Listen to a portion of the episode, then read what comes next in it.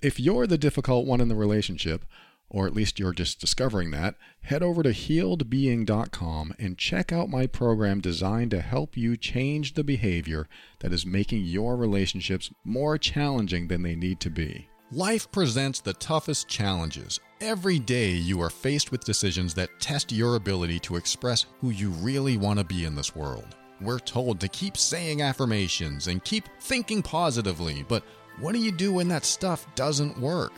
Welcome to the Overwhelmed Brain, where you'll learn to make decisions that are right for you so that you can create the life you want now.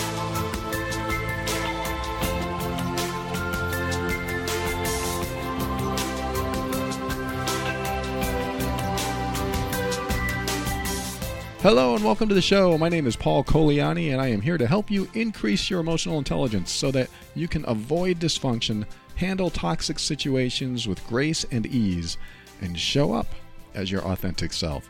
Everything I talk about on the show is my personal opinion and is meant for informational and educational purposes only. Always consult a medical or psychological professional before making any changes that could affect your physical or mental health. I should make that into a sound bite. it seems a lot easier to do it that way, but I'll keep it personal. I'll keep connecting with you this way. I don't mind at all. In fact, I'm so glad you're here. Thank you for tuning in today. And um, I'm going to jump right into a topic. I was just interviewed on a show the other day with a couple of people named Jasmine and Paul. Good to connect with you guys. And uh, when that interview comes out, I'll let you know about it on this show. But uh, I want to talk about something that Paul brought up. He asked a deep thinking question about if there, and I'm going to try to word this right, if there is a good entryway into self healing, he didn't word it that way at all, but I'm trying to condense it. Is there a good point to start or focus on your healing? Like, should you start on this big thing that happened in your past, or should you start over here? And there's all these branches and tendrils and everything that happened in your life, all these points, all these problems, all these traumas. Is there one that you should start with? Should it be the big one? Should it be the one that caused you the most sadness or upset or depression? And so I had to think on the fly to, to determine that because I never really thought of that. Although I do approach things like this subconsciously, meaning I just approach the way it works best for whoever I'm working with. Like when I was working one on one with clients, it depends on where they are and where they were. And I said on the interview that some people don't like to visit the past. They don't like to dive into their traumatic childhood and recall events and cry all over again and have all these bad feelings come up again. Uh, so I don't go into the past with people like that. So, what I do is I reverse engineer. I start from today. I look at behavior today. I look at results today. And this is something that you can practice yourself. Even if you are getting professional help, and I'm not here to tell you something different from the professional, always listen to a medical professional before you listen to me. But if you are working on stuff and you can't get through it and you're still getting the results that you don't want in life, uh, where you're just not as happy or fulfilled or satisfied, or maybe you're just uh, sad and emotionally triggered and carrying around trauma, if you're not getting the results that you want in life, and you've tried going into the past and maybe visiting your inner child and talking to that inner child, and you've healed some stuff back there, and maybe you've gone the forgiveness route and you've forgiven those who've abused you or wronged you in some way or neglected you. Maybe you've done self forgiveness work. Maybe you've done a lot of stuff and it still doesn't work for you. You still have issues and maybe the same issues that you've dealt with for a long time. If that's you, then I like to do the reverse engineering route, which is basically looking at what I do today and evaluating the results that I get from my behavior today. This can be difficult because sometimes we're not aware of the behavior that we do that end up giving us the results that we don't want. In fact, if you haven't heard last week's episode called, what's it called? The part you play when you get terrible results, that would be a good episode to listen to if you want to connect all the dots of all the results that you're getting today. And you can listen to this episode, or at least this segment, where I'm outlining the idea of reverse engineering your trauma, your pain, your suffering, so that you don't experience the same results. Because to me, it's all about results.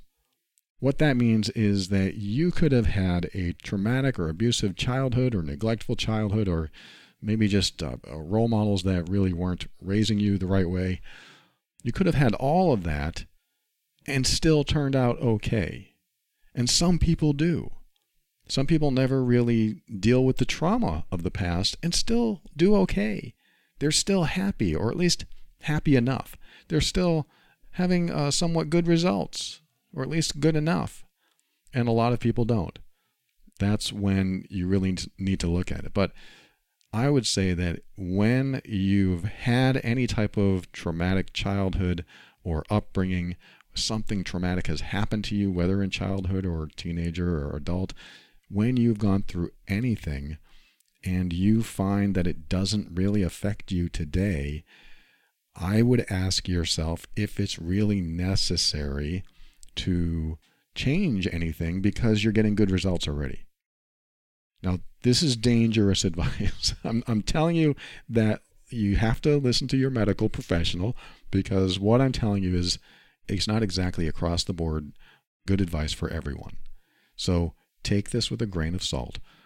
But here's how I perceive healing and, you know, empowerment even. When the past doesn't show up in the present and you appreciate the results that you're getting today, and when you think about the past, you don't have too many or any bad feelings about it, then maybe it isn't necessary to visit the past. Now, that doesn't mean it's true. I'm just asking you to consider it. I'm going to say this too. This is the caveat.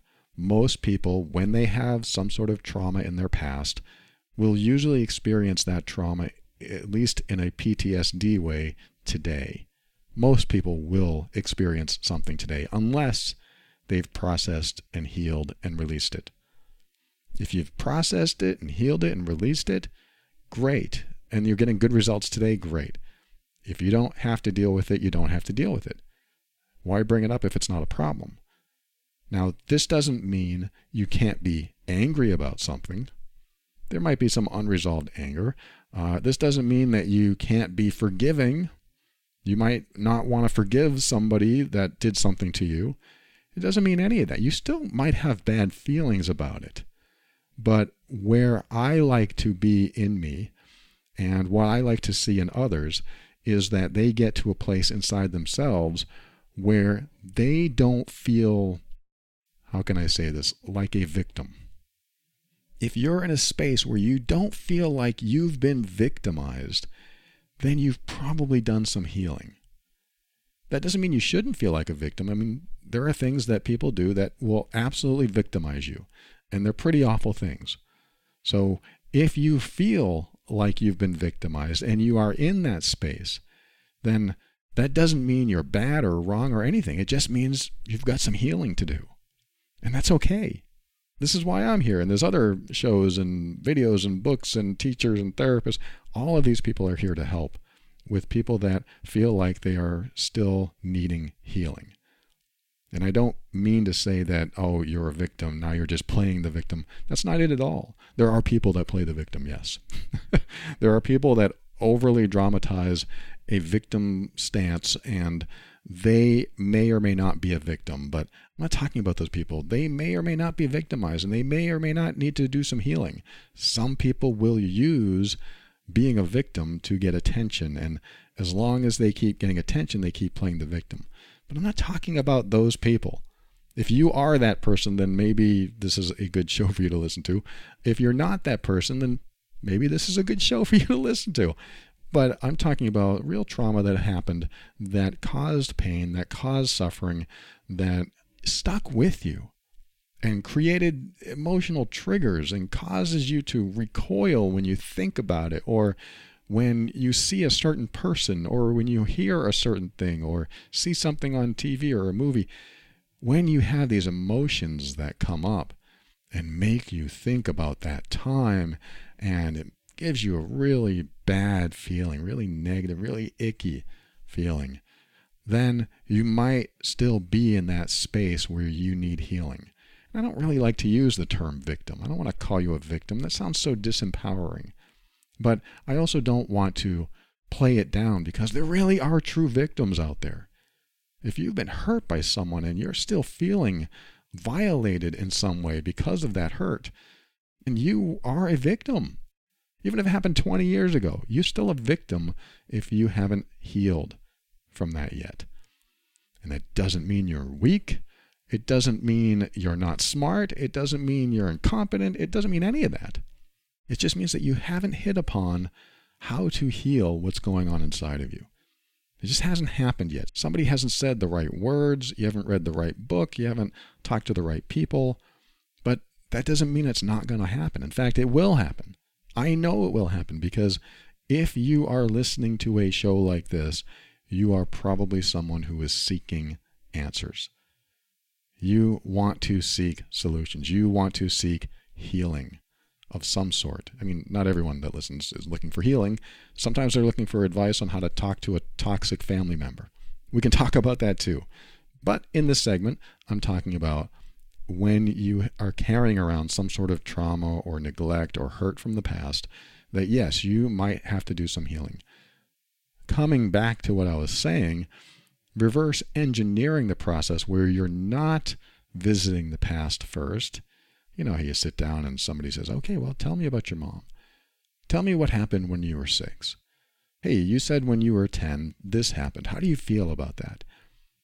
And sometimes we can do this. We can talk about the past and we can release some stuff. I love going into my past. Hey, you know, there's my four year old self being abused on the floor. I need to visit this and I need to heal that. I'm not afraid to really dive into some of the more traumatic moments of my life because damn it, I want to heal it. I want to just break into that memory and heal what needs healing. Give my inner child that love and attention and support that he needed back then that he didn't get because of a bad situation from a toxic person that did not know how to raise a child or be around children or treat them with some sort of kindness and caring. It just doesn't happen with some people. Sometimes you're raised by people that don't know how to raise you. Or sometimes you're around people. You know, sometimes you have caretakers and siblings and uncles and aunts and friends, even, or friends of the family, or people in school. I mean, there's all kinds of people in your life that uh, any one of them can cause some sort of trauma in you. And when that happens, it can be very memorable. You can carry it with you year after year after year. And then you grow up and you get out of your childhood home and then you go into your adult relationships. And if you haven't healed from some or all of that trauma, what you're going to produce is behavior that you learned when you were a child when you were being traumatized. And um, in the interview I was talking about earlier, I think Jasmine asked me about trauma. You know, is everything trauma? Is everything that was bad in our past a trauma? And I think I answered, well, if you are experiencing any sort of stress about it today, then probably what happened in your past was traumatic. It may not compare to somebody else's trauma, but I'm going to tell you right now never compare your trauma with anybody else's trauma because you'll probably minimize and invalidate yourself. You don't want to do that. You don't want to minimize or invalidate yourself. You want to say, no, what happened to me was real and it affected me and it hurt me and it changed me, if that's what happened, which it usually does. And I am still affected by it today. And it's still a problem for me today don't go into the compare mode or the compare zone and say, yeah, but it's not as bad as my brother, or it's not as bad as my friend who got, you know, XYZ that happened to them. Don't go there because your trauma is your trauma and it affects you in a way that doesn't affect anyone else, just like their trauma affects them in a way that it doesn't affect anyone else. And it is unique to you. And if that's all the trauma you know, it can be just as powerful as what you know happened to someone else, and you think it's worse than what you went through. It's almost like, and this is a very big exaggeration, but I'm going to do it anyway. It's almost like a person who's never driven a car compared to a person who's been driving for 30 years. The person who's been driving 30 years gets into, I don't know, six, seven accidents. That's a lot. but they get into six, seven accidents. By the seventh one, they're like, oh, crap, another accident. They're used to it. It's not a big deal. They have to deal with it. They know there's paperwork involved. They're glad no one's hurt, I hope. And they go through it.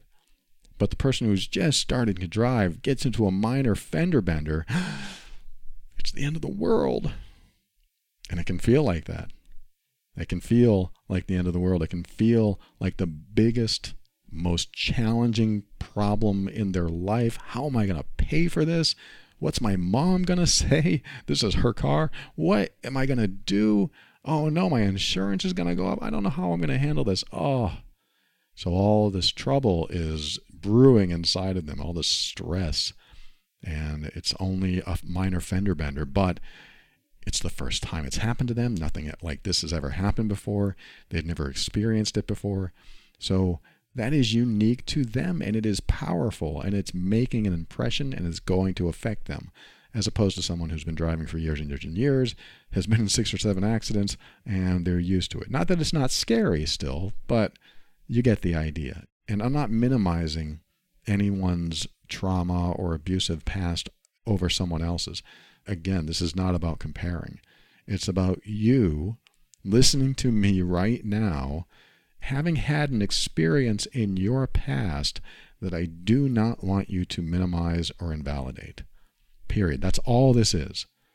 And if your friend or family member has had a traumatic past, you don't want to compare to them, and they shouldn't be comparing to you. Hopefully. I mean, sometimes people do that, but they had their experience, and their experience was probably profoundly traumatic to them as well. And so they are having their unique experience that they've brought into their adult world as well.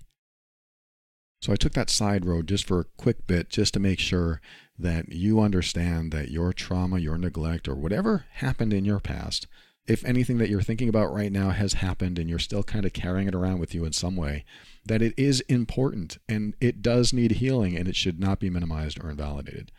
So, once again, coming back to the reverse engineering part of this, and what Paul asked me about about which door do you open for healing should you start with the big one? Should you start on this branch of life or this problem that you had?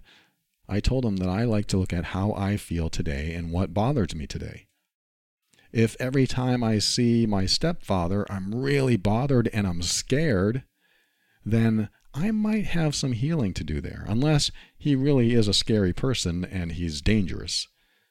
But all my life I've feared him until I didn't because I worked on it, because I realized he really wasn't a person to fear. He was just a person really to be embarrassed about because he, if you don't know the story, he, he's very much an abusive alcoholic and he has not worked on his drinking and he becomes abusive when he drinks and he is uh, dangerous to be around when he drinks but i don't think he's dangerous to me especially at this age.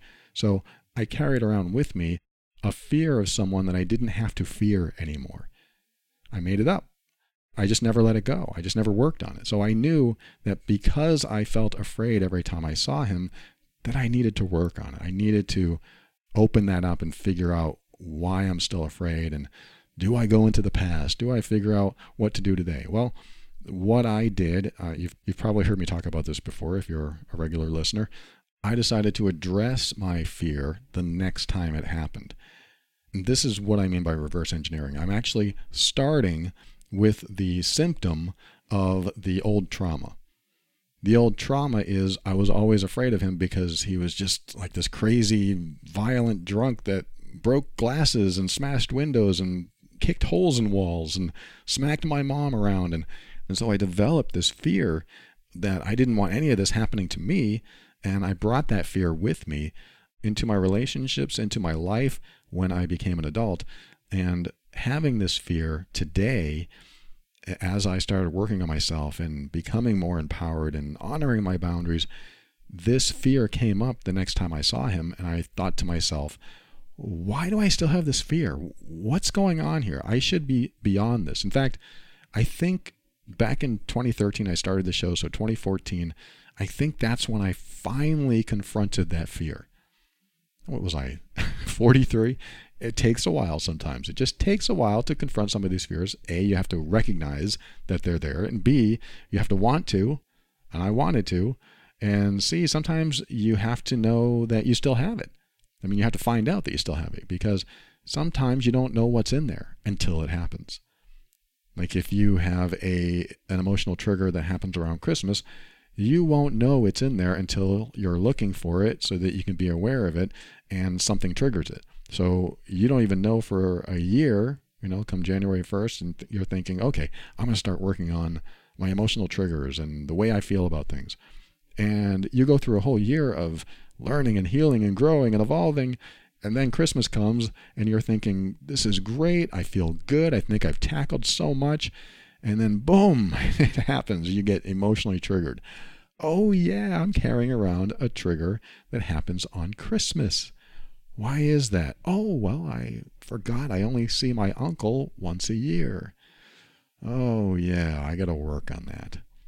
This is why sometimes relationships will go through this. You'll have one person that has emotional triggers that they work on it and the relationship gets better and then 6 months later it comes out again and everyone's like, "What? Why are you this way?" and they don't know why they're they're this way and they're exploding again or upset again and it's because sometimes these things happen at a certain time of year or because of certain events or because you're in a certain part of the country and it introduced another element sometimes you don't know what's going to trigger you until it triggers you with reverse engineering, what you do is you figure out what triggers you today.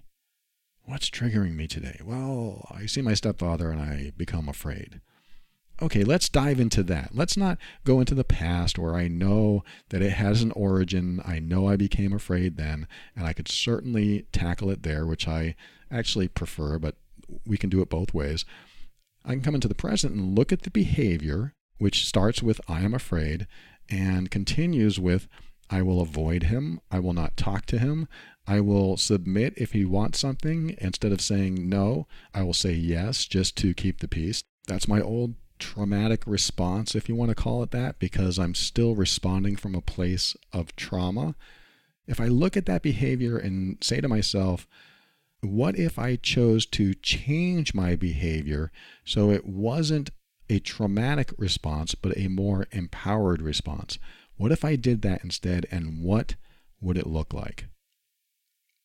And this is very similar to my question if I had no fear of the consequences, what would I do or say then? So if I had a traumatic response before, what would an empowered response look like? And so my stepfather shows up one day and he wants to come into my mom's house and I open the door and for the first time I get to practice this empowered response. And I didn't want to. I didn't want to practice that empowered response. I wanted it to be the same old response that kept me safe, or at least that I thought kept me safe. And for the most part, it did. This is old survival mechanisms, coping mechanisms that, for the most part, kept me safe all my life. Because if you don't evoke the bad person's bad behavior, then you don't experience their bad behavior. But all my life, I was lying to myself. I was making it up. So my stepfather comes to the door of my mom's house. I open the door. Now I have this fear that kicks in because it's automatic, but it's an opportunity. This is an opportunity to reverse engineer my trauma. I'm going to reverse engineer my trauma right now by doing something different than I never did before. What I never did before is say no. That's it. If he wanted something, it was always a yes because that's what my mom taught me. She always said yes. She was the ultimate people pleaser just to keep the peace. So in our house, that's what we did. We kept the peace. That's how I learned to be a people pleaser. So in that moment, I had an opportunity to make an empowered decision. What would I do or say if I had absolutely no fear of the consequences? And in a few nanoseconds, I made the decision to say, I'm sorry, you're not welcome here, you can't come in. And the lie I had been telling myself my entire life that he would certainly be very upset and maybe even hit me was finally revealed. I mean, I'd been lying to myself the whole time, thinking that if I said no to him, if I didn't give him his way, that I would be hurt or yelled at or what. I didn't know. But I decided to change the behavior. And when I did, I gave the empowered response Sorry, you're not welcome here. I can't let you in. And what he did was shrug his shoulders and said, Okay. then he walked away. And I was shocked because I think I turned my cheek a little bit, waiting to be slugged. I was just waiting to be punched because I really thought that's what he would do. But, you know, I really needed to heal this. I really needed to get past this. I needed to get beyond the people pleasing dysfunction that I was carrying, and this was a big step forward. It was one of the biggest steps for me because I had never done that before with this person. And when I did it, and he shrugged his shoulders and walked off, that was totally surprising to me. It didn't make any sense because all my life I really thought it would be the opposite. He would barge his way in and say, Well, you can't tell me that. I, I just thought it would happen. But it didn't. And it was strange. And in that moment, I healed some old trauma. I was carrying around some dysfunction, some people pleasing. I was carrying around some fear. That's part of the trauma. And in that moment, when I honored myself, I reverse engineered the trauma and the trauma disappeared. It doesn't mean that I'll never be scared again and, you know, if this ever happens again, I'll be perfectly fine. No, it'll probably happen again, but it won't be the same way. It won't feel the same way. It'll be a different feeling because now that I've survived the empowered response, I know I'll survive it again. And because of that, I get stronger and stronger every time I practice it. And not just with him, with everyone. If everyone in my life that I've ever been afraid to honor myself, honor my boundaries, whoever shows up, if somebody shows up in a way that I might have some fear because there's some old trauma in there and why shouldn't I be able to honor myself? We shouldn't have that fear, but if that comes up, it'll be an amazing resource inside me that overrides some old traumatic response that dissolves that old trauma so that I don't have to carry that trauma around with me anymore. And it's not just fear, it's all kinds of things. It's like a courage that I never felt before. Walked around letting people walk all over me. I just never felt that kind of courage. So when I reverse engineered that trauma and healed probably a good 98% of what I was carrying around, that told me that I don't have to go into the past and heal this trauma because I can just change how I'm responding today and it will work itself out from the past and just change the way I process things and the healing happens anyway. Don't listen to me. listen to your medical professional. This isn't medical advice. I don't want to guide you or change your path if you're on a path of healing already. I'm just telling you what worked for me and what seems to work for the people that I've worked with and what seems to help a lot of other people as well. Could help you, maybe not, but I wanted to share it because I don't want you to carry around old trauma. I want you to feel like you can be yourself. I want you to feel comfortable in your own skin. And when you can walk around feeling comfortable in your own skin, you show up authentically, and the people that love you love to see that you're not suffering. People who love you love to see when you're not suffering. And yes, I'm telling you to read between the lines. The people that love you love when you're not suffering. The people who don't love you, at least in a healthy way, want you to suffer in some way. And I that's a whole nother topic for a whole nother discussion. doesn't mean they don't love you. It just means there's an unhealthy aspect to the, the way they love you. And it's especially prevalent when you're suffering and they just don't seem to care and they just don't seem to want to help you not suffer. And they just say, Your suffering is your problem. I'm perfectly fine. That's probably an episode for love and abuse. so if you haven't heard my show, Love and Abuse, go to loveandabuse.com. All about emotional abuse and that kind of stuff. But uh, I hope this segment helps you with anything that you may be dealing with. And um, I look forward to telling you about that interview I did with uh, Paul and Jasmine. So I'll be right back after this. I'm going to read a quick email that is a very tough subject, and it has to do with family. So we'll get to that shortly. We'll be right back after this.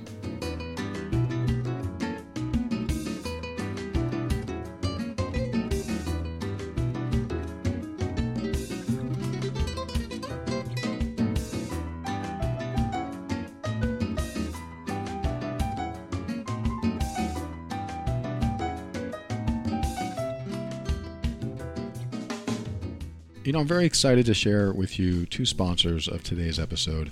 And I say that really meaning it because there are a lot of companies that reach out and want to put their name in the show and have me talk about it congruently where I believe in the product.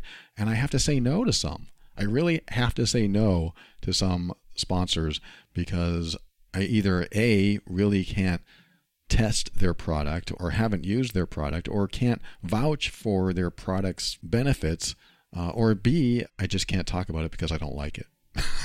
so it's true. I mean, there are some companies that reach out uh, that I don't like and I don't want them on the show. So when you hear me talk about a product or service, it's because I've done the work. I've either used them or I've talked with them personally. I've vetted them in some way. I've done all my due diligence with them and have come to like and trust them. So I say that telling you about the first company, Curable. You've probably heard me talk about it before. There is an amazing app called Curable, and it is for those who are struggling with a persistent pain, a chronic pain back pain, migraine, fibromyalgia, ongoing pain in the knees or hands or wrists, anywhere on your body. Uh, if you are experiencing a consistent or chronic pain, you'd be surprised how well the Curable app works. In fact, the app is completely free. You can sign up for your account by going to getcurable.com forward slash brain. If you go to get, C U R A B L E, getcurable.com forward slash brain. You'll get the free version of the app. And if you ever decide to upgrade, you'll get 50% off the retail price by using that link. And I'm telling you about this because if you've not heard me say this before, I suffered with a sciatic nerve pain for about 15 years. It got to the point where I couldn't even climb stairs. I don't know, without crying. I just felt so I don't even know if it was the pain, it was just the sadness climbing stairs and even sitting. It was it was just so hard. So if I had this app, I think it would have been a huge reprieve for me. I mean, physically, emotionally, and mentally. There are over a half a million people in pain using Curable right now to improve their lives. And if you're struggling with chronic pain, I want you to download this app because you could be expanding your life again, just like I said before, physically, mentally, and emotionally. The app guides you through science backed techniques designed to help you overcome your fear of movement and your fear of symptoms and how about a fear of never getting better? It's going to help you retrain your brain's response to pain and, in many cases, reduce the intensity and frequency of the symptoms. So head over to getcurable.com forward slash brain. If you upgrade, you'll get 50% off the retail price, but download it for free. Getcurable.com forward slash brain. And the other company that is sponsoring today's show is something that I have actually used for the past uh, three and a half years, or three years, about three years now. In fact, it just expired. I just renewed it for another year. I love talking about this. A company that's a little different that I talk about on the show, but I have been using them and I'm proud to talk about them because I totally trust what they offer. It's called NordVPN, N O R D VPN it's like a private pathway to the internet. I mean, think about being in a coffee shop, you're on your mobile phone or your tablet or your laptop, and you're connecting to their Wi Fi. I don't know if you know this. Well, maybe a lot of people do, but if you don't know this, when you connect to a public Wi Fi, like at a coffee shop or or grocery store or restaurant, you are super vulnerable because it's a public network. Savvy, unscrupulous people get onto these public Wi Fi networks as well, and they can steal your information. So, this is what NordVPN does it gives you a private, secure access to the internet. It is safe, it is secure. It is the only way I connect to routers in the public if I'm at a coffee shop, and if I'm at the grocery store, if I'm at the dental office if I'm going to connect, I'm going to open my NordVPN and connect through one of their servers. And it's super easy. You just click on any location on the map, and then boom, you're connected. They have a 30 day money back guarantee, so there's no reason not to try it. They protect your data while traveling in the public, you know, airport, coffee shops. So if you're worried about being spied on by anyone out there, having NordVPN gives you that increased anonymity. Works on most operating systems Windows, Mac OS, Linux, iOS, Android, unlimited bandwidth. They have a really good deal going on right now. Go to nordvpn.com forward slash TOB, like the overwhelmed brain, TOB. Or use the coupon code TOB when you're checking out and get a two year plan plus one additional month with a huge discount. I can't tell you what it is, it's a huge discount. Go to nordvpn.com, that's N O R D vpn.com forward slash TOB or use the code TOB during checkout and you'll get the discount.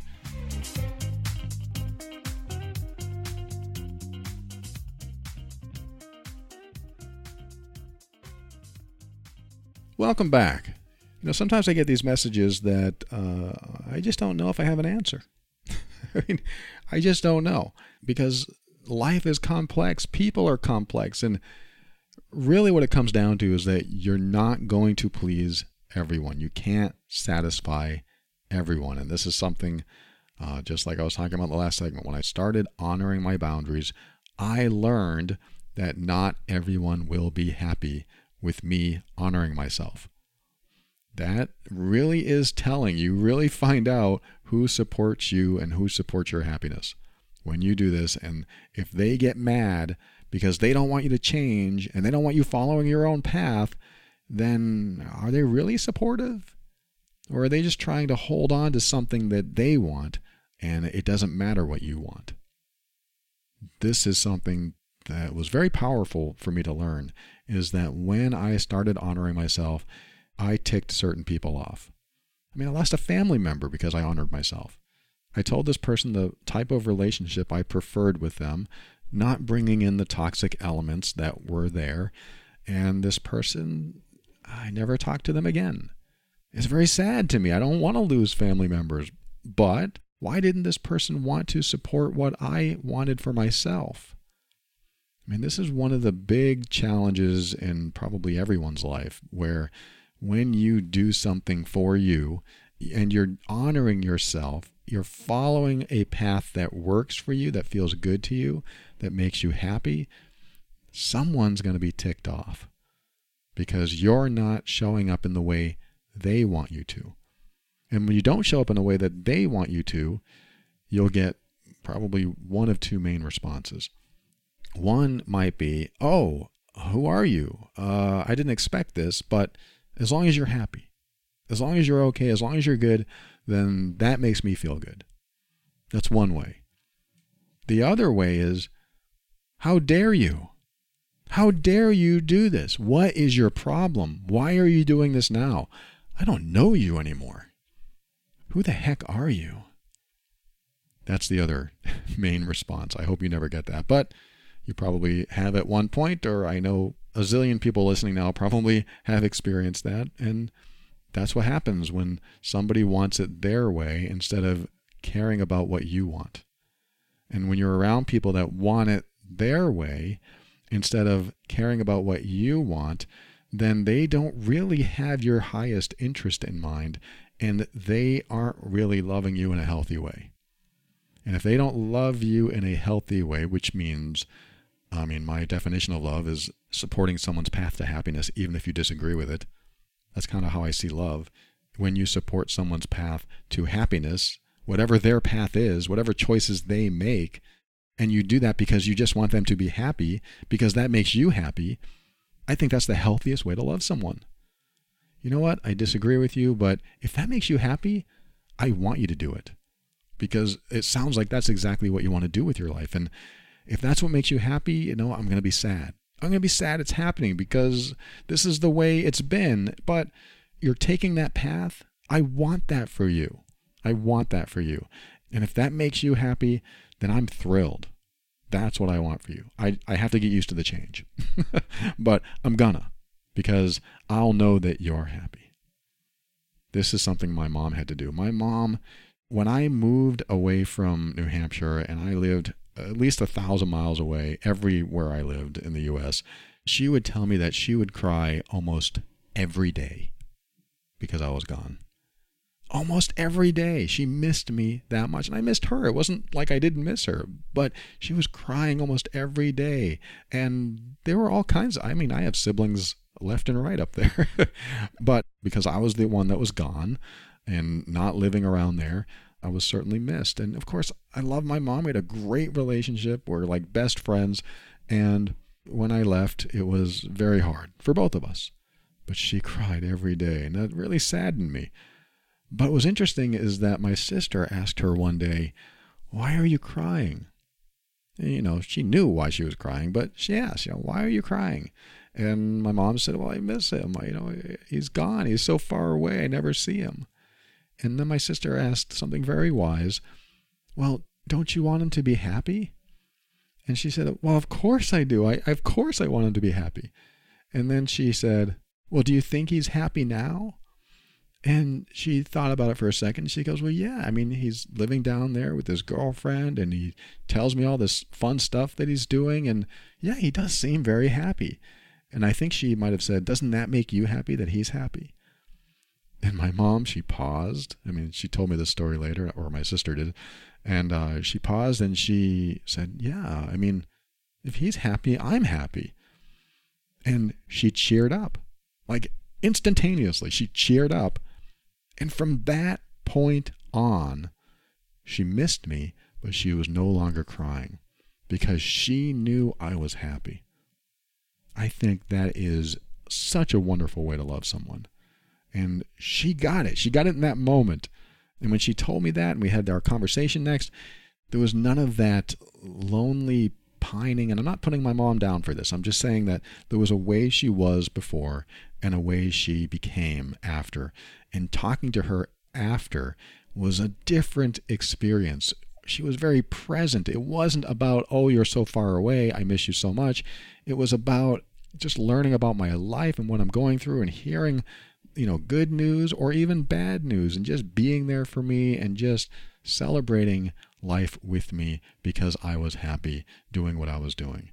And that changed her, it changed our relationship, and it became our new normal, and it was wonderful.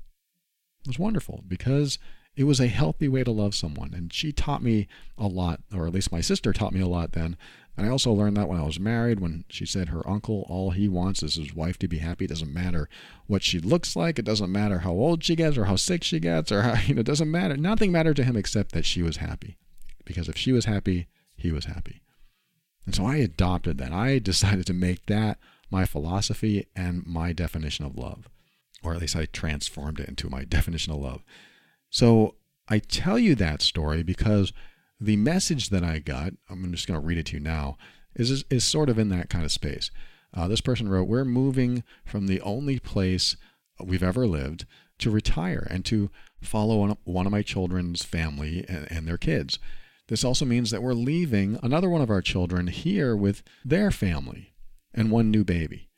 And this child, and I'm being ambiguous on purpose for their privacy, this child that we're leaving behind is mad and hurt and emotionally abusive and went off on us and saying, You love your other child more than you love me and my family.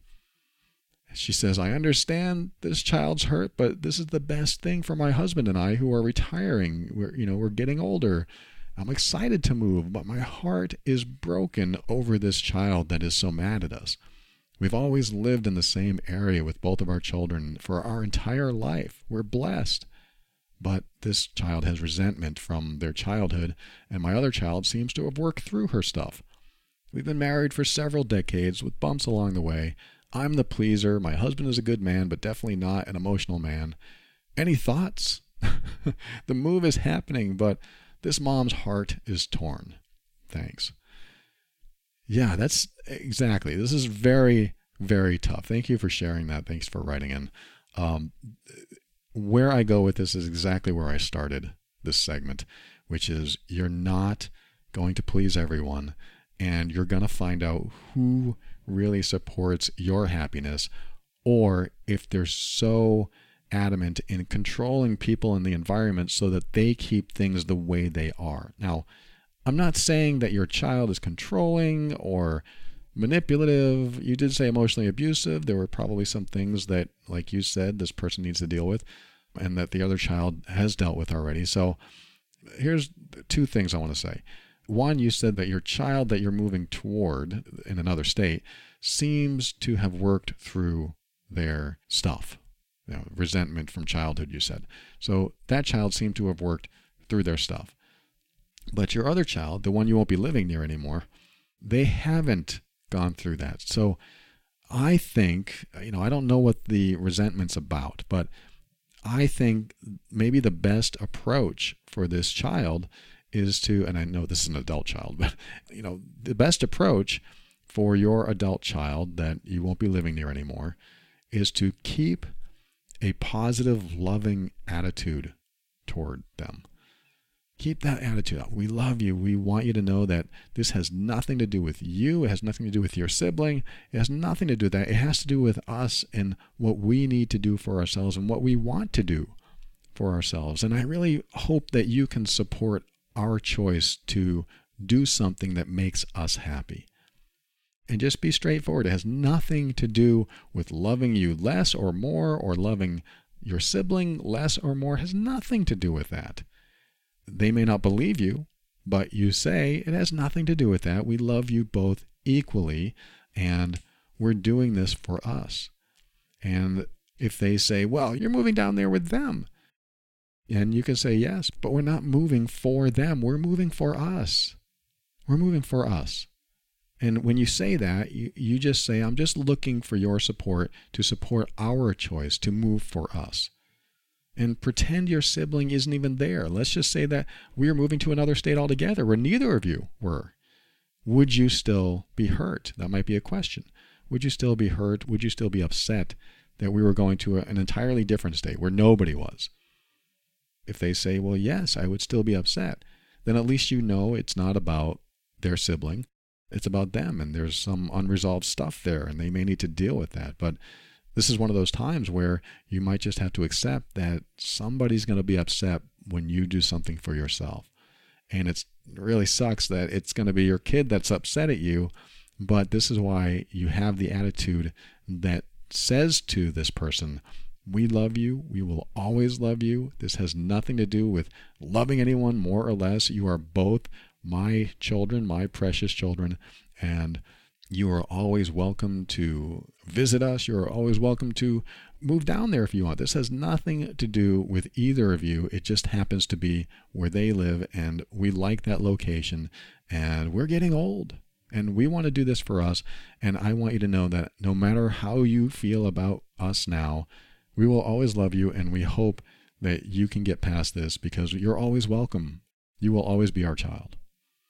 And if they're still angry and they don't want to hear it and they don't want you to go anywhere, then this is something that they're going to have to deal with. They're going to have to work through it.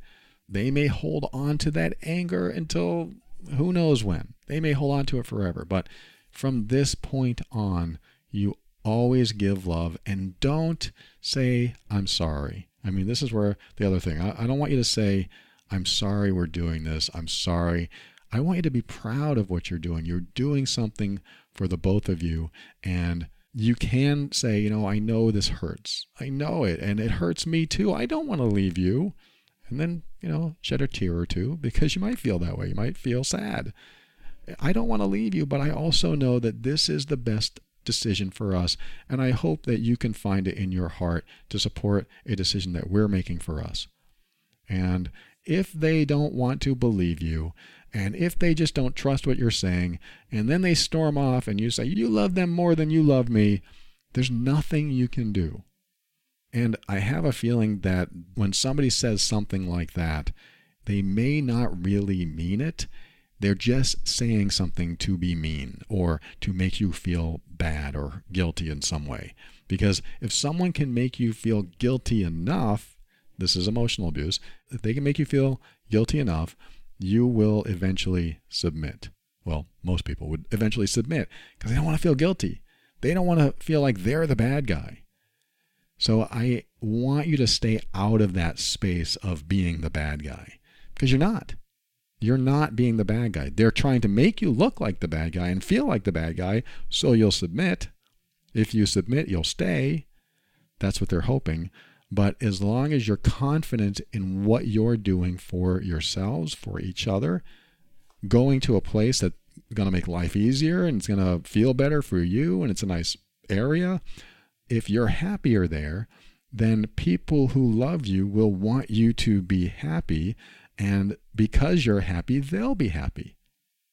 I mean, this reminds me of the um, message I got once from a daughter whose dad, uh, he got divorced, or no, I think she, his wife died. I forget the story, but um, it was several months, uh, maybe a year. I don't know how long after, but he started dating again.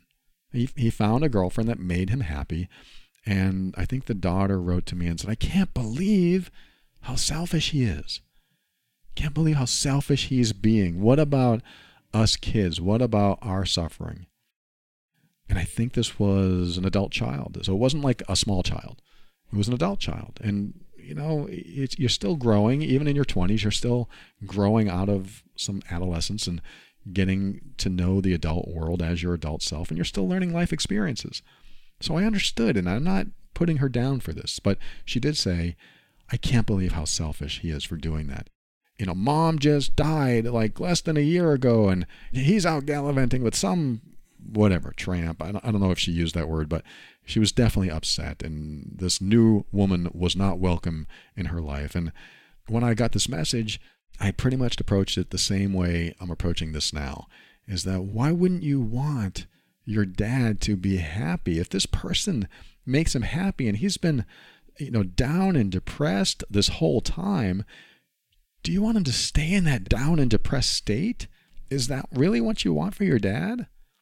And then somebody comes along and makes him happy and he's feeling good and he's he's starting to pick himself up and feel really good about uh, going out again and having someone who cares about him.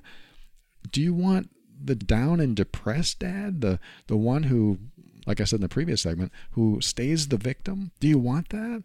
Or do you want the dad that is happy and every time you see him, he has a lot to share and his life is getting better and he's excited. And I told her, I understand why you're upset. You know, she's not mom, of course, and you don't know any other life besides dad and mom. But now dad has experienced this loss and you've experienced this loss. And it really isn't about your mom anymore because your mom was an integral part of your life and his life. But there's a point where people have to move on. There's a point where the sadness has to stop or the suffering has to stop. And to the person who wrote, this is exactly what I want to say to you too. There's a point where you need to follow this path that you're on. You feel really good about it. You said you're excited about moving.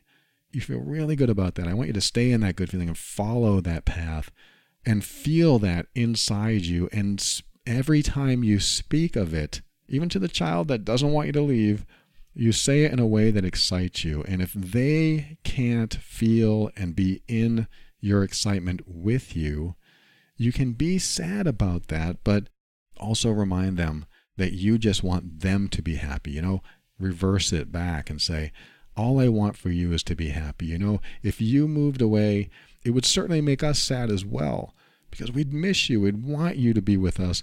But at the same time, I would want to know that you're doing something for you and your family that you think you should do and you believe will make you happy. And that's all I want for you. I just want you to be happy. And that's all I want from you as well. And your kid may say, Well, forget you. You know what? You're out of my life. you love them more. And that's just, I'm sorry to say it, and you maybe you know, that's an immature response. Very immature. You love them more than you love me. I mean, that sounds like something you'd say as a kid. And if they're holding on to that resentment, this is the final thing I want to say is that what you might want to do is address the resentment. I don't know what the resentment is. What you might want to do, if possible, is address that resentment. Now, I don't mean saying, uh, I know you still resent so and so, so you know, that's too bad, but we're leaving. I, I don't mean that. I mean, if the resentment is about dad, or even you, mom, if the resentment is about one of you, there can be a final comment on it. You know, what happened back then, I am so sorry about. And I know you still resent me or him or us. I know that's still in you. And I don't know if I can ever change that. But no matter what, I love you. We love you. And maybe even go a little bit more personal. I wish I could have been there for you. I wish I had done things differently. I mean, if you really want to push this to the limit, if you feel this way, I wish I could have done differently. And I have some regrets that I didn't. And I feel really bad about that. And I'm sorry. You may want to go that route. I don't know if you feel that way. If you don't feel that way, don't say it. But if that's inside you, because you did say you're a people pleaser, which means maybe you weren't honoring your boundaries, maybe there were times that you could have stood up for your children and you didn't. So maybe that's in there. Maybe that needs to come out of you. Maybe there needs to be a final amends of some sort. And if that's the case, you know, say it. Maybe it has to happen, or maybe not. I'm not pushing you in either direction here. All I know is that you need to stay comfortable in your own choice, and you're going to find out who wants you to be happy. And your child may not be ready for that, and they may never be ready for that, but you stay in touch, you let them know you they're still loved and you miss them. You keep doing your part as long as you feel connection and you really want to keep that connection, you still keep doing your part so that no matter what, the door is always open for them. And this is my last comment, I guess. That you don't want to close that door, in my opinion, unless they're just so toxic. If they're so toxic, you might have to, but you try to keep the door open as long as possible so they can finally get over themselves. Your child may need to get over themselves so that they finally see through the fog that they've had around them all this time. Because if you're always saying that you love them and you miss them and you want to be in their lives and you want them to be in your lives, if that's always there, that's always the door that's open. So you may have trouble leaving because this challenge is going to come up. This child is going to challenge you and make it very difficult. But if you stay in a loving space toward them and never fall into the space of apologizing, I'm so sorry, you try to stay out of that space as much as possible. Sure, you might say, you know, I'm sorry this is happening. I'm sorry that it's working out this way. I'm definitely going to miss you and I love you and all that stuff. But try to stay out of like taking it personally. Like, I'm so sorry I'm doing this to you. I'm so sorry that we hurt you. You know, take yourselves out of the apologies and keep it more broad, like, I'm sorry this is happening. It's hurting us too. You know, something like that. So I don't know if that's a good answer or not. That's probably how I deal with it. I've not dealt with somebody being angry that I'm leaving. I've always had that support. Like, why are you going to Oregon? That's cool. I hope you have fun. Let us know how it goes. I always had that kind of support if your child is still dealing with something and they need to deal with, it might be time for that open conversation and see where it goes because what do you got to lose? They're either going to hold resentment about you leaving or resentment about this other thing. Maybe it's time to visit that. I don't know. But no matter what, just stay comfortable in yourselves, knowing you're doing the right thing because either they're going to come around and then finally support you or not. But either way, there's nothing you can do about it. And if they're holding on to all this stuff, then really probably nothing you can do about it anyway. You just have to wait for them to get into a space where they're ready to deal with it. And we'll see where it goes. Maybe send me an update after you move. I would like to know. I'm so sorry you're dealing with this. But who knows? This may be something that brings you together. It, it may sound strange to say that, but sometimes that happens. Sometimes when we take ourselves out of the equation of a toxic relationship, the toxicity tends to disappear. Somebody might still hold on to it, but if you can let go of the toxic stuff, Your child may also do it too. It might take them longer, but because you're not there anymore, they'll have no choice but to face themselves. And that can be tough. if you're not there anymore, there's no one else to be toxic around. So what happens is they become toxic in themselves. They can't spew it out. They can't put it on you. They can't spread it amongst their family members anymore. They have to deal with it. And that can be a very powerful experience, if not painful sometimes, but very healing as well. I hope that's how it works. I don't know how it's going to work, but I wish you the best. I wish you much strength through this. Thank you so much for sharing. And thanks for tuning into another episode of The Overwhelmed Brain. We will be right back. I'm going to say my thank yous and my goodbyes and my final words right after this.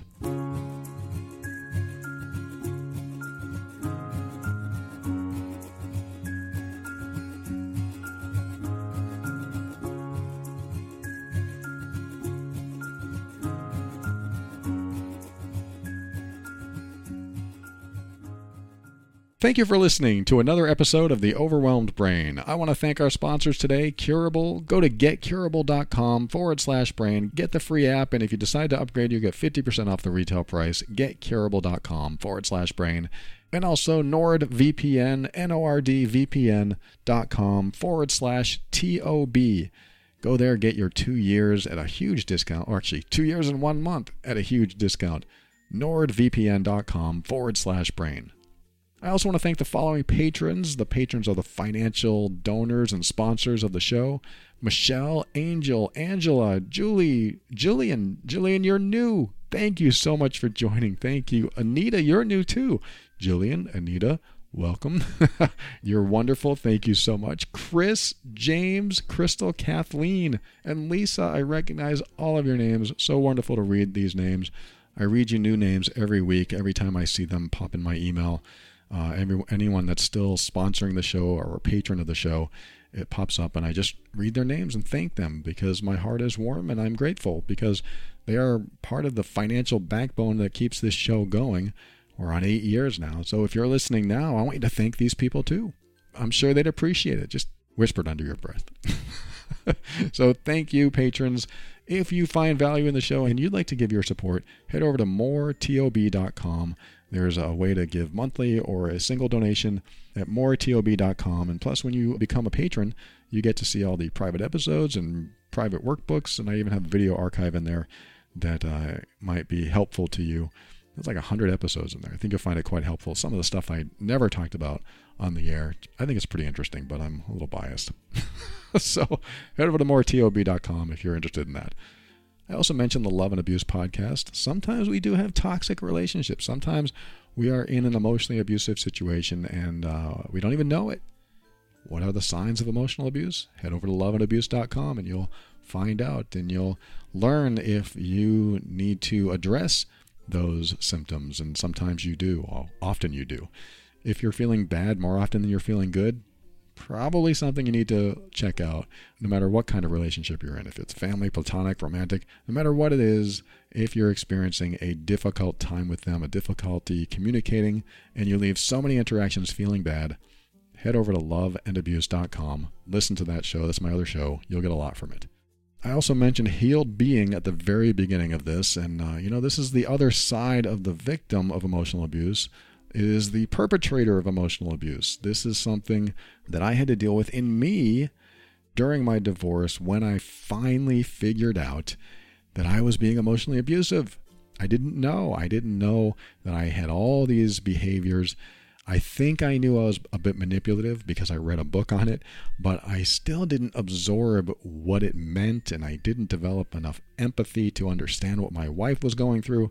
So there was so much I needed to learn and heal and just process and release. And that got me light years ahead of where I was. And then my relationships improved. I mean, tenfold.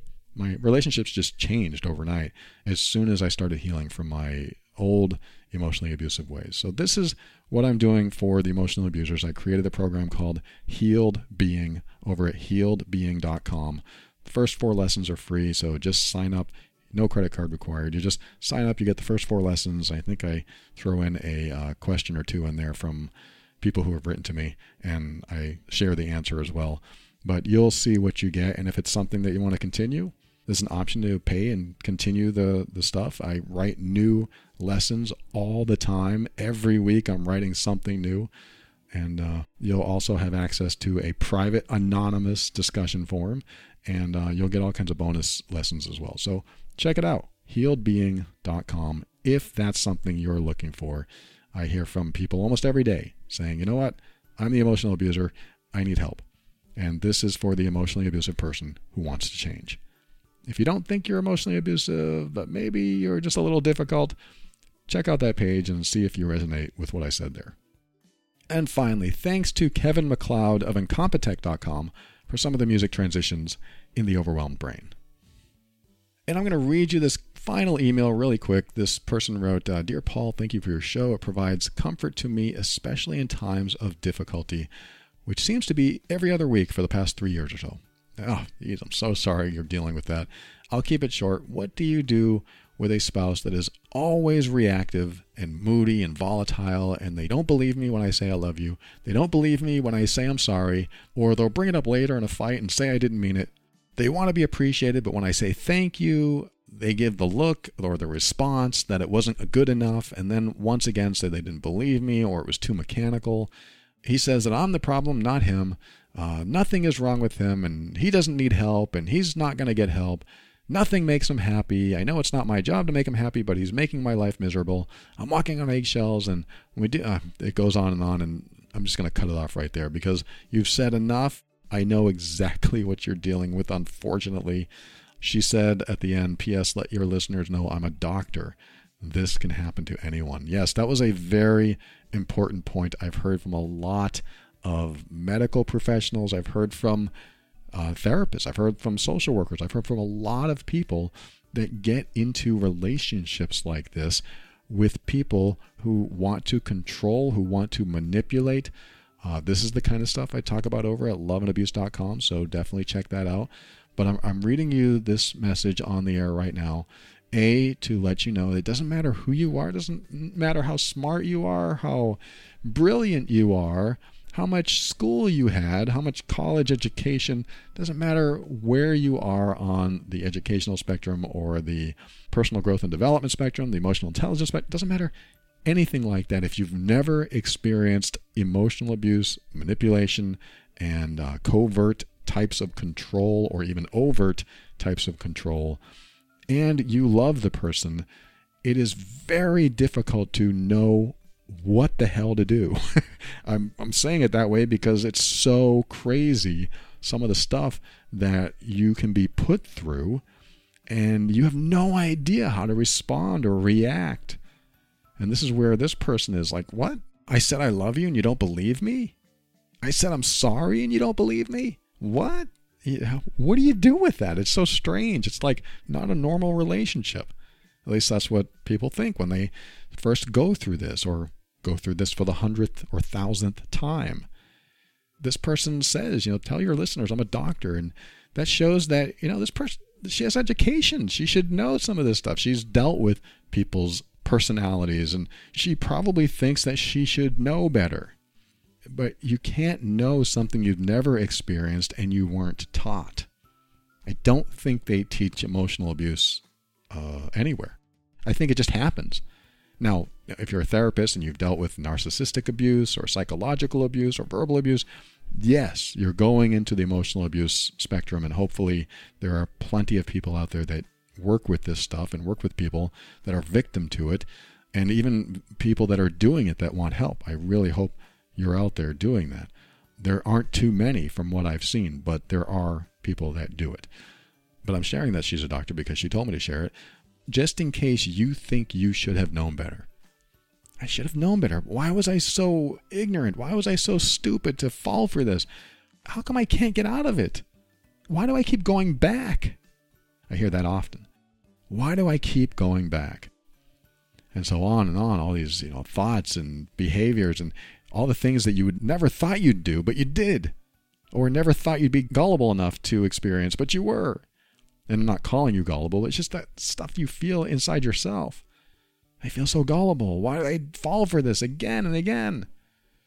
I had somebody say the other day in the Facebook group, I, I feel like a fool. I'm falling for it again. You know, talking about an abusive partner. I said, You're not a fool.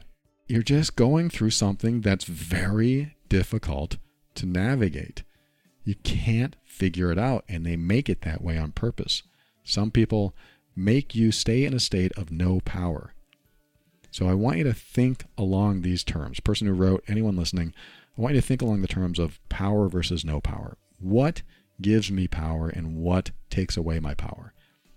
I say I love you, and he says he doesn't believe me.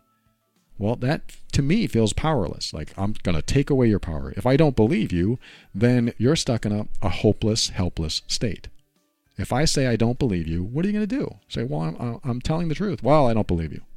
I'm telling you the truth. I still don't believe you. I, I think you're you're too mechanical and you didn't say it right. You didn't use the right words. You didn't say it slow enough. I didn't hear the inflection that I usually hear when you mean it. And all this crap they pull out of their sleeve to make you feel bad to take away your power. Where's your power? Your power is in owning who you are and being comfortable in your own skin enough to say, well, that's the truth, take it or leave it. That's my answer to that. That's the truth, take it or leave it. Well, I don't believe you. I'm going to leave it. That's your prerogative. I know I'm telling the truth, and if you don't want to believe me, well, that's on you. And I might even go the extra mile and say, why would you want to be with someone you don't believe? Why would you want to be with someone you don't trust? I don't get it. What's wrong with you? I'm exaggerating a little bit. I'm not saying you should say that, but that's where I'd go. I would say, wait a minute, you don't believe me that I love you? Then why the heck are you here? I don't understand. If you don't believe that I love you, yet I'm here and I'm saying that I love you, what do I gain from that? I'm saying I love you because I mean it. If you don't want to believe me, that's on you. But I'm going to say it, and if you don't believe me, that's that's your problem. So I don't know what your problem is here, but eh, maybe you'll figure it out one day and finally believe me. But until you do, I guess you'll just have to stay in that state of mind because they're only saying it as a manipulation. I feel like I'm on a soapbox now, but this is where I am. I, I know that this happens because they're manipulating. They want you to feel powerless, so they say something like, I don't believe you, or you didn't mean it when you said it. Oh, that was too mechanical. You said you're sorry, but you don't mean it. Well, if you don't believe me, that's on you. But I meant it, so I can't help what you believe or don't believe. I'm not here to place these things in your mind. I'm just telling you what's on my mind. I'm just giving you my truth. If you don't believe my truth, then you have to make the next right decision for you. If you want to stay with somebody that you don't believe, that you don't trust, it's your prerogative. You see what I'm doing here? I'm placing the burden of responsibility, of taking responsibility for their own choices back on them. I'm putting it back on them. Oh, you don't believe me? That's your problem. Nothing I can do about that. So that's on you. That way, if you do that, if you're putting the burden of responsibility back on them where it belongs because they're being nasty, you stay out of the powerless zone. You keep your power. You don't believe me? Well, I know I'm telling the truth, so that's not on me, that's you. I'm keeping my power. You don't say that, but this is what you feel inside. I'm keeping my power. I'm not going to give you my power because I know I'm right. Now, if you really don't love him and you're really not sorry, then maybe that's where you need to be too. Own that. You know what? I don't love you when you're like this. I'm being honest with you. I don't love you when you're like this. This is you telling them. Or, no, I'm not sorry because I meant what I said earlier. And I'm not sorry for that.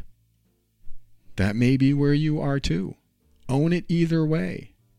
I know it's difficult. If you've been in a manipulative or controlling or emotionally abusive relationship for a long time, it's difficult to suddenly shift gears. But if you don't, what happens? Things don't change.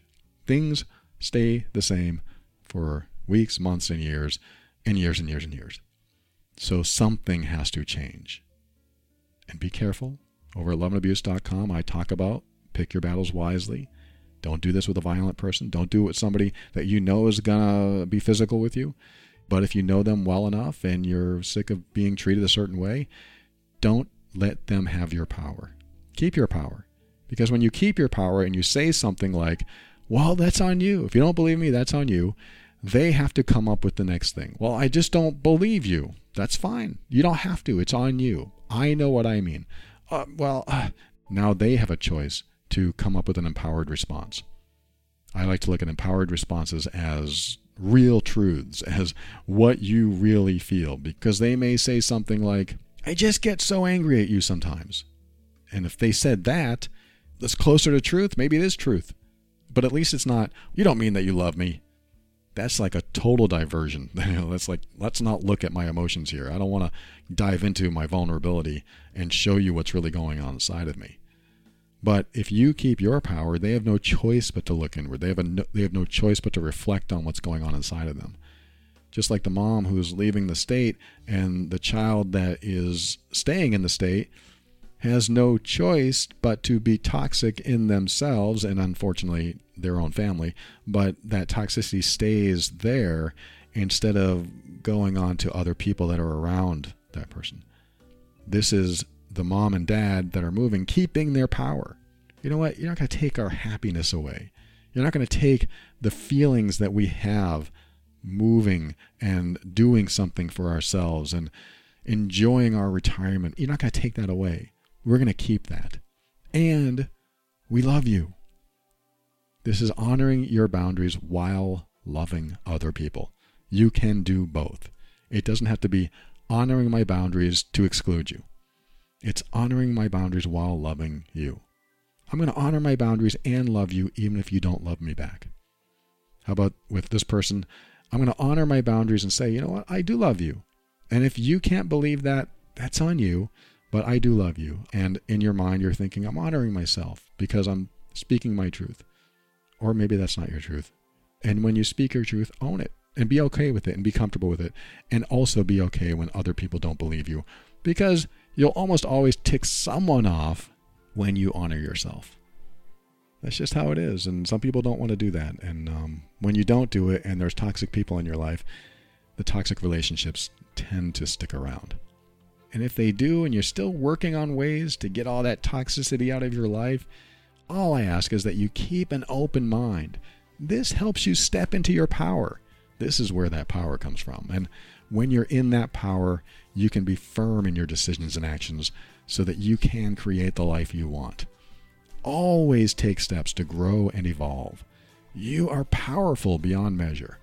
And above all, and this is something I absolutely know to be true about you, you are amazing.